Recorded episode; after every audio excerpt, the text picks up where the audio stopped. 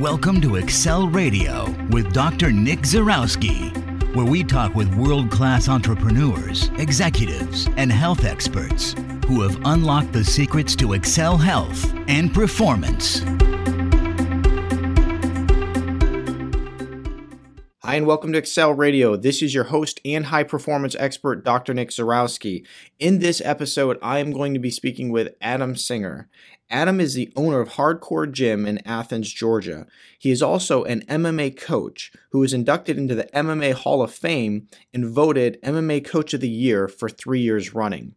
Adam also is the coach of Forrest Griffin, one of the most popular fighters in MMA history, and was there in the ring with him when he won his cha- his major championship. If that isn't enough, Adam is also the senior scientist at a medical facility. I'm very excited to have Adam on the show with us today, and I hope you enjoy the show. Hey, Adam, thanks for joining us today. Starting off, could you tell me a little bit about who you are and what you do? Sure. My name is Adam Singer. I'm located in Athens, Georgia, and I'm mostly known as an MMA coach. So I'm the head coach of the Hardcore Gym here in Athens. Uh, I train fighters, I train regular people, I coach uh, mixed martial arts, I coach Brazilian Jiu Jitsu. Uh, I spend a lot of my time now just coaching regular people, uh, helping them achieve their goals, a lot of different varied goals. Um, little writing, I dabble in some other things, I dabble in some corporate speaking and things like that, something I'd like to get into more. Uh, I run the gym with my brother.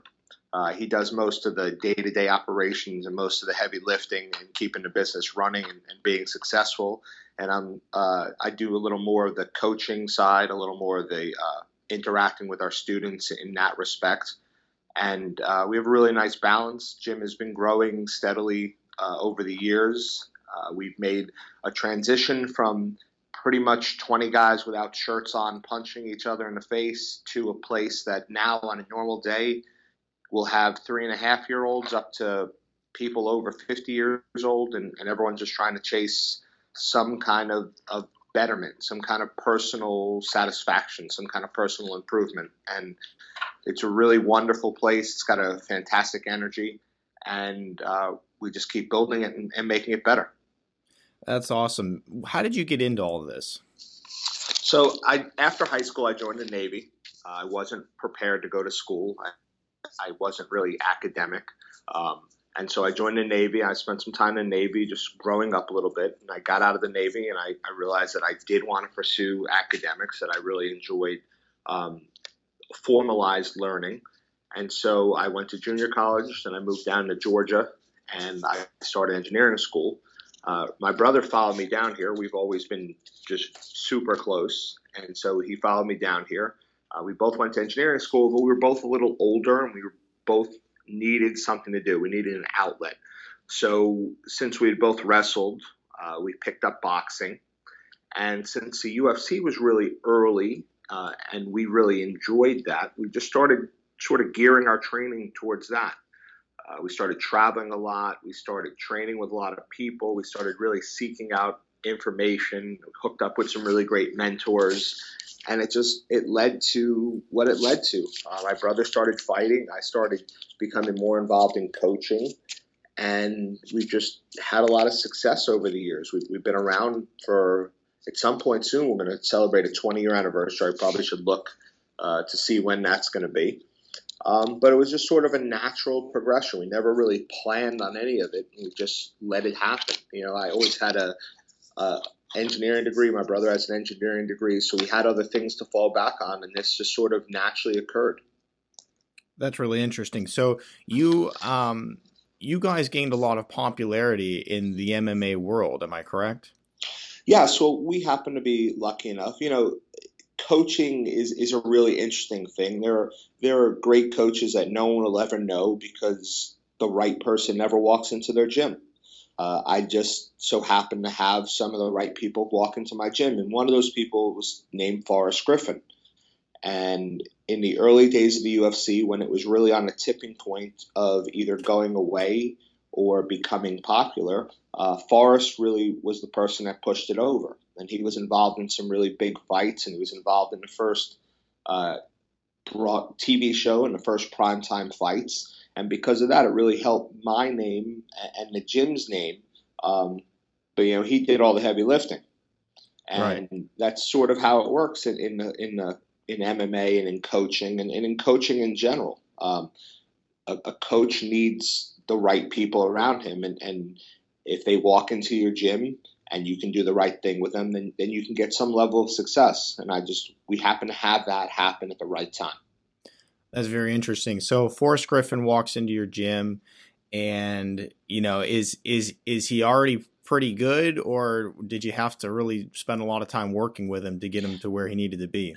Now, Forrest, when Forrest comes in the gym, MMA is very young. Um, people don't necessarily know how to train it, how to be successful in it. Forrest had no training previously. He had some police training and stuff, but he had no MMA training. He'd never really done anything in school, um, and so we sort of we learned together. Uh, we, we experimented. We we seeked out people that had knowledge that we needed, and we went, we found it, and brought it back. And you know, being an engineer, I, I understand the thought process on solving problems. I understand that. My brother's an engineer as well, and it just sort of helped us do that. And Forrest had the quality that is needed uh, to be a champion, which is just always willing to work hard and always willing to fail and always willing to push himself. And that, that makes a coach's job much, much easier. So yeah. it was more with Forrest, it was never why aren't you training? With Forrest, it was always more of you need to stop. Like you've done enough this week. Okay. And, so as, rather, as you're co- as you're coaching him, I'm just wondering what you know what what does this look like? Because you said that the the the UFC was really young at the time. Nobody really had like some type of uh, blueprint on what it takes to have a professional fighter. So I, am kind of like wondering like where did where did you start with uh, with with this sort of thing and um and and what did it take to get there? Right. So I have um I have a mentor and his name is Matt Thornton. He runs an organization called Straight Blast Gym. And if you're a fan of MMA right now, you'll realize that the biggest star in MMA, Conor McGregor, is also part of Straight Blast Gym. So this Matt really helped set us up with the concepts that we needed to learn. And and one of those concepts was called aliveness.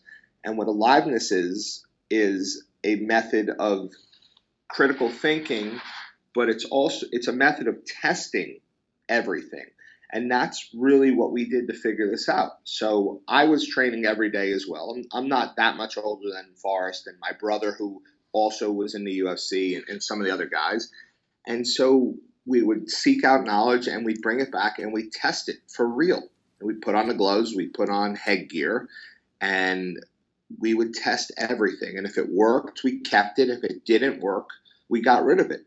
And we went and we we we also trained with the people that were doing the parts of MMA at a really high level. So we went and learned how to box and kickbox. We went and learned how to wrestle. We went and learned Brazilian Jiu Jitsu.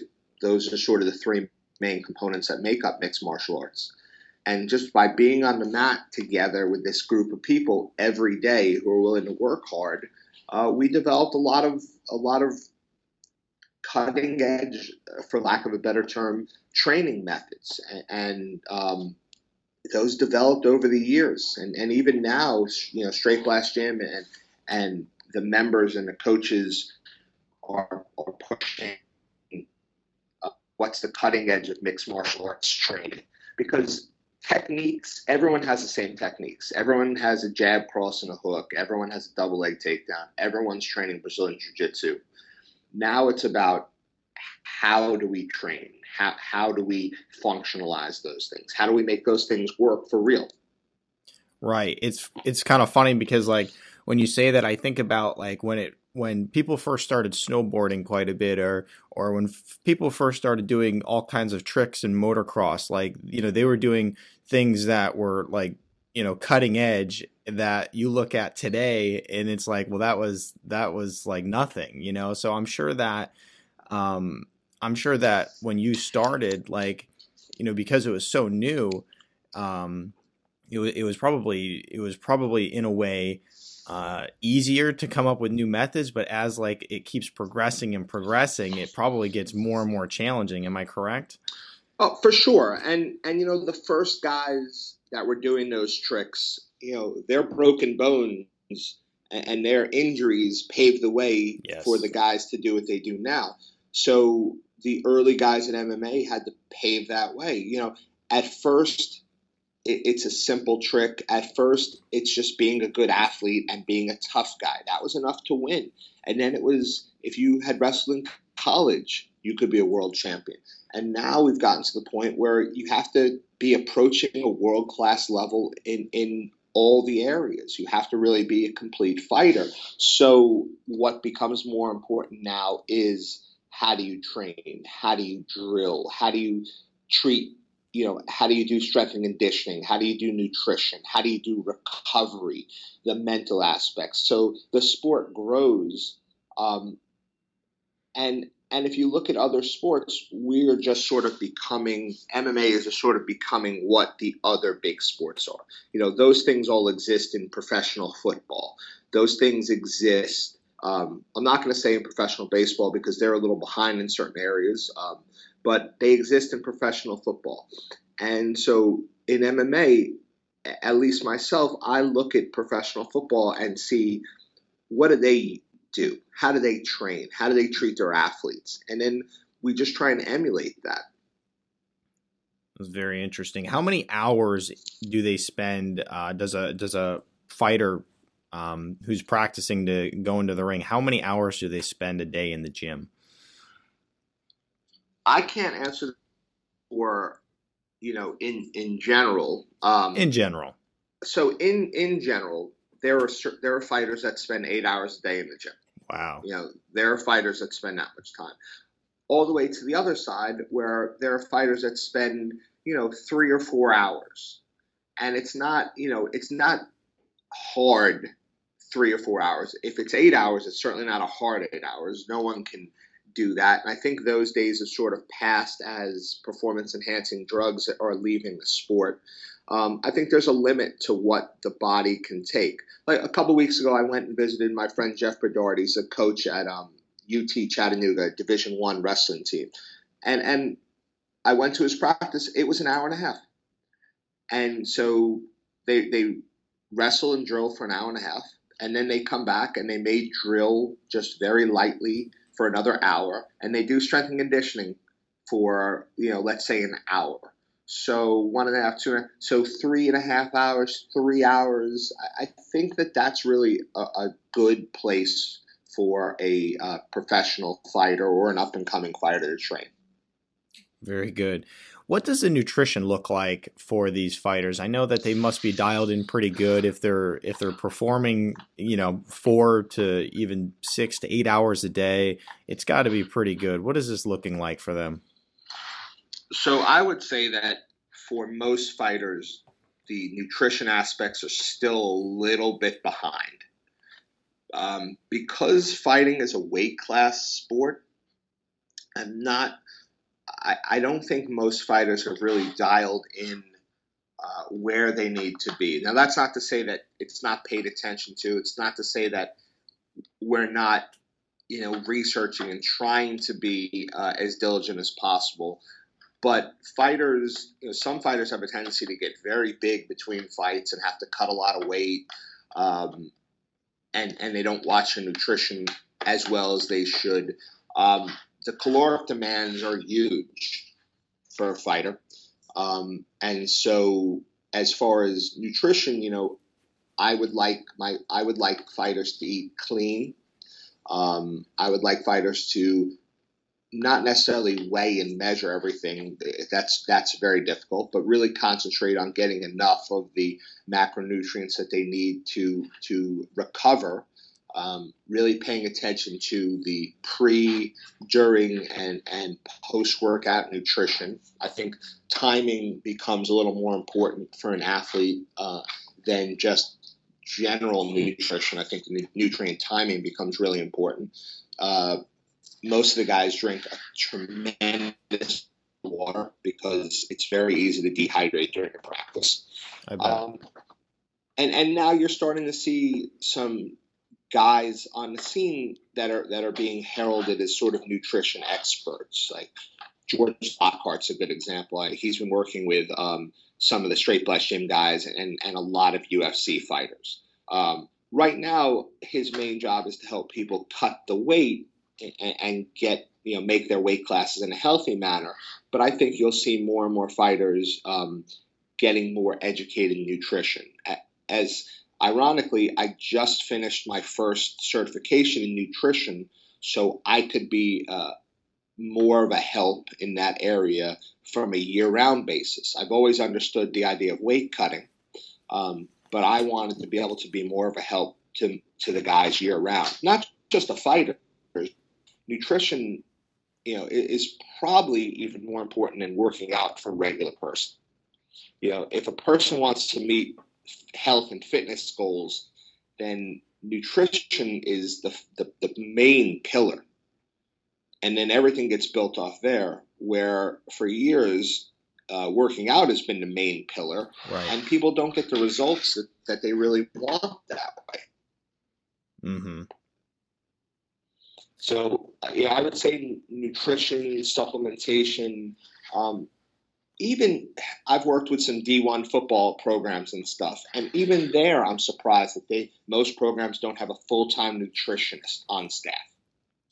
Right. You know? No, I agree. I think it's huge. A lot of people, like you said, it's been the main pillar. A lot of people go to the gym and they're working their butts off, sweating it out, but they aren't losing weight. But you know, they're they're totally um, you know they're just not even paying attention to the fact of uh, you know they're eating very poor quality food. So I think it's huge. Right, and I'm you know I, am trying to push the guys to eat more protein. I'm trying to push the guys to eat more whole foods. I'm trying to get the guys to time their carbohydrates to post workout periods and and and I've had you know I've had success and, and the guys that are the more disciplined guys are always willing to do that. Uh, the guys that have a little less discipline, then you know we pick and choose our battles. Absolutely. You know? Is there any particular diet? Like, if we, is there a name of a diet that the average fighter uses, or is it just whatever works for them? You know, I, I, I don't, I wouldn't say that there's a that there is a name of a diet. In in our gym, uh, and we have some we have some other nutrition guys that are very good. I would say the overall philosophy in the gym would be, um, you know, carbohydrate control. Now that doesn't mean low carb. It doesn't mean it just means timing and using carbohydrates generally around workout periods as opposed to throughout the day. So the majority of eating is made up of proteins and fats and, and small amounts of carbohydrates. And the majority of carbohydrates are taken in around the workout period when they have the most value. Okay, I, I, got a question for you about that too, because a lot of people who are trying to lose weight, they just, you know, they think no carbs, no carbs. Why are carbs important, especially around the time that you're working out? So here, here's the thing I've just completed a very thorough self experiment on weight loss. What I mean by that is about a year and a half ago, I was diagnosed with type 2 diabetes. And we know that type that diabetes is, is an inability of the body to, to process glucose. It, it's whether it's due to insulin release, whether it's due to other factors. At the end of the day, it's a it's a glucose metabolism issue. Mm-hmm. And so I experimented on myself. I've lost about, like when you saw me, uh, that was down about 60 pounds from when I was diagnosed. Wow. Uh, which is crazy because I work out. Again, it's a good example. I work out really hard. I train with professional fighters. I lift weights, but I was eating just terribly. I was eating just horribly. Um, I had built up some really bad eating habits over the years. I would, you know, make up for lack of sleep and make up for stress by eating terribly. Um, so I'm sorry, back to carbs. So carbohydrates are necessary fuel for an athlete. the only way to to replace carbohydrates as a fuel is to go into uh, what's called ketosis, and that's that's an interesting metabolic uh, thing that that would you know we could talk about separately, but without going into that sort of specialized case, the body needs carbohydrates. So instead of taking a person and saying, all right, no carbohydrates, and they'll lose weight very rapidly, but that's not a very easy way to live. Like if you go into the grocery store, you very quickly realize that probably 70% of the things that are offered to you in the grocery store or out in the world are carbohydrates. Mm-hmm. So telling someone don't eat carbohydrates the rest of your life is is not it's not going to help them. It's not going to work for them. So what we try and do is maneuver the carbohydrates to when the body is most able to use them. And what research has shown is the body is most able to use carbohydrates near the end of the day and especially during a post workout period. And so by manipulating that, we can do two things. We can reduce the amount of carbohydrates someone takes in and and still achieve the recovery from the day or from the workout so that they wake up the next day well rested and ready to go again. Um, if you and I've experimented with low carb, I've experimented with ultra low carb, and I've lost weight, but I've also ended up in situations where I get home from the gym, I eat my no carb meal, and I can't sleep at night because your body needs carbohydrates to sleep. Right, they Wake serve up. a purpose. Right, they serve an important purpose. They serve an important purpose for the brain function. Uh, I found I wasn't as sharp on no carbohydrates, and it's just it's difficult. I, have done a little consulting with um, some parents who have children that have seizure disorders, and seizure disorders, seizure disorders, sorry, are controllable in some cases with a ultra low carb ketogenic type diet. Yes. And on paper it sounds wonderful, but telling a 12 year old or a 13 year old that they can't eat any of these things anymore and they have to bring their own food and they have to is really really difficult. Right. So if that's difficult for a parent and a child combating a disease, then it's even more difficult for a regular person. So instead, we instead of saying no carbs, I I tell people that they need to be very strict in the morning, a little less strict at lunch, and then a little less strict at dinner. And what happens is when we look at the total amount of carbs, that a person I'm working with eats, it's usually much closer to 100 grams of carbs. And that's probably down from three or 400 for a normal person having problems with their weight. Yeah, very very interesting. Yeah, I just wanted to talk about that a little bit because I think it's something that's uh, very misunderstood. So, you know, switching gears a little bit here, I had uh, spoke, um, you know, uh, with you at a event and um, one of the things that you were talking about quite a bit is, you know, the hard work and determination that it beca- it really takes to become a fighter, but also the hard work and determination that it takes to own and operate a business. Can you talk about that a little bit? Yes. So when the first years of the gym, probably the first 10 years of the gym, we focused on fighting.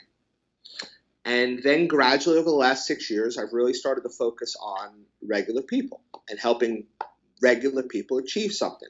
When you help one person win a world title, you've done something amazing, but you've helped one person. When you help a group of people in the gym lose weight, do better in school, uh, help their relationships, whatever it is, then you can help a lot of people. But instead of just starting back at square one, I thought about how to apply the principles that I use with the fighters with regular people. And while doing that, my business started to grow, and I realized we were applying the same exact principles to uh, our business. And, and we've had a lot of success over the years with both helping tremendous number of people and with our business growing.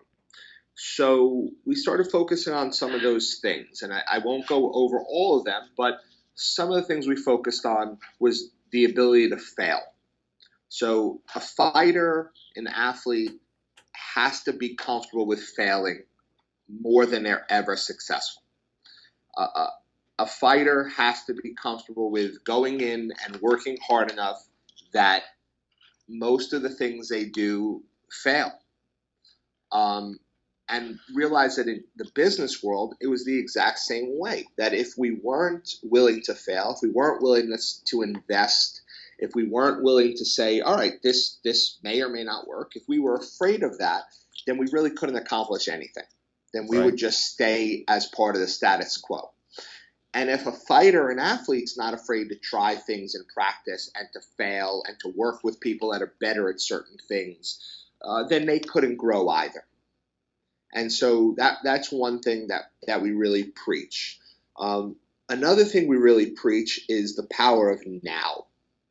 And what I mean by that is people are always waiting to get somewhere to do something. So, as an example, I'll have amateur fighters who tell me that they want to be a champion one day. They tell me they want to be in the UFC, but they don't train like that right now.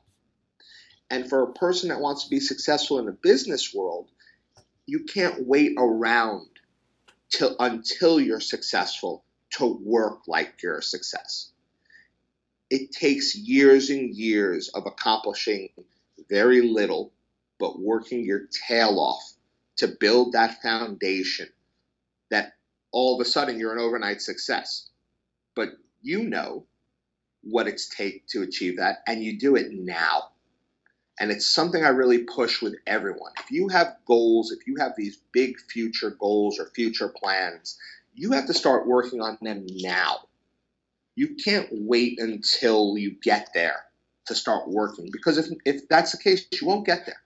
So for a fighter, that would be training like you're a professional today, like you're a champion right now. What does a champion do? And that that's easy to see because we know what champions do. It, it's out there.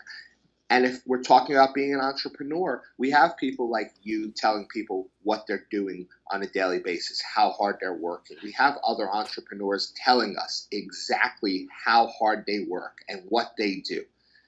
And it's just a matter of emulating that now. And over time, you have no choice but to succeed. So I think those are really the, the, the main principles. And the last one is really getting everybody, either it's a fighter or a regular person or a business owner, to understand that the process is the most important thing. That you have to focus on what you're doing right now and do it to the best of your ability. And then the next thing, and then the next thing. And if you just stack those pieces on each other, if you stack those successes on each other, losing one pound, pulling a little more weight in a deadlift, uh, getting a great pad session as a fighter, improving in Brazilian Jiu Jitsu, learning another piece of your craft as a business owner. You just stack those successes on each other. Again, you're setting yourself up for success. Yeah, that's that's great advice. I really like the power of now. And I know that, you know, you're you're no stranger to hard work. I mean, with just, you know, the accomplishments that you've had with taking MMA fighters to the top, um, you know the the gym that you own and operate. And then you know you kind of you kind of set me back a little bit today because i i'm not gonna lie i knew you as like the the the guy who coaches top fighters. And then you told me that you're a senior scientist in a in a pharmaceutical company. So i was a little bit set back by that. Um, yeah so my love has always been science. Um, i am i am 100% a nerd. I always have been. I just happen to also be a nerd that was a good athlete. I happen to be a nerd that that liked to box. I happen to be a nerd that wrestled in high school, but I never lost that identity. And, and by nerd, I really mean someone that is seeking out, you know, knowledge above all else. You know, I love critical thinking. I love acquiring knowledge. I love education. I read a a tremendous amount on all kinds of topics that have to do with what I'm doing, and sometimes they don't, and then I realize they do. Um, so I've never, I haven't left my day job. I have a master's in engineering, and I, I do research and development on vaccines every day. I, I, run some labs, and I wear a bunny suit, the, the big white suits, and yeah. I do some really cool things here. And you know, I, I'm lucky enough that my brother really enjoys running a gym and is growing as a business person all the time. Um, and I have a great staff. I have a general manager, Luke Federico, who's just, you know, he has allowed me to stay here. Um, mm. At this point, I don't know which one is my hobby. Um, and when one of them gets too stressful, you know, who knows? I'll step back from it. But right now, it's working really well. I work uh, nine to five in the lab doing my science stuff, and then I head over to the gym. It's only five minutes away, and I get to spend time with my people. I get to spend time with with regular students, with fighters, with my friends, with my family. My wife lifts there. My daughter trains there. I got kids that are there that I that I've known, you know, for nine years. I've watched them grow up, and it's it's really awesome. It, it's very time consuming, but you know, how else would I want to spend my time? Right. It sounds like you're perfectly happy, you know, living living that life, and you know, having bouncing between both of those jobs probably you know, it seems stressful to uh, a lot of people, but it's very clear that you love it. You love both of them. It is, and and you know what? I'm I'm probably at this point because of my day job, I'm not able to give everything I have to my own business. I'm not able to focus. You know, I can only imagine if I focus another eight hours a day on my business, what we could achieve. But I've put people in position my vision is very clear. My brother and I share a vision. We, we share a vision of helping people. We share a vision of, of community within the gym. Um, and so we're all working towards that. Uh, at some point, you know, Rory and I have some plans to, to open another location. We have some plans to do some other entrepreneurial stuff. I'd like to get more involved in corporate speaking. And, and then if it becomes a point that I can't do both jobs well, then I'll make a decision. But right now, with my staff and my brother and the support that we have, I can't complain. I can't complain about anything.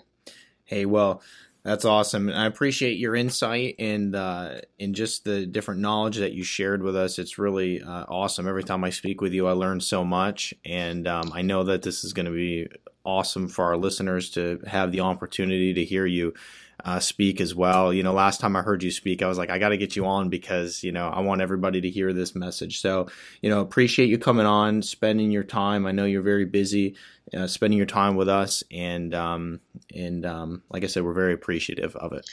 Well, thank you very much, Doc. Any anytime you need something, just uh, holler at me. I'm easy to find. If anyone listening to this podcast wants to find me, um, just look for the Hardcore Gym in Athens, Georgia, and uh, or find me on Facebook. And if you have any questions, I'm happy to answer them. I like meeting new people and I love helping people.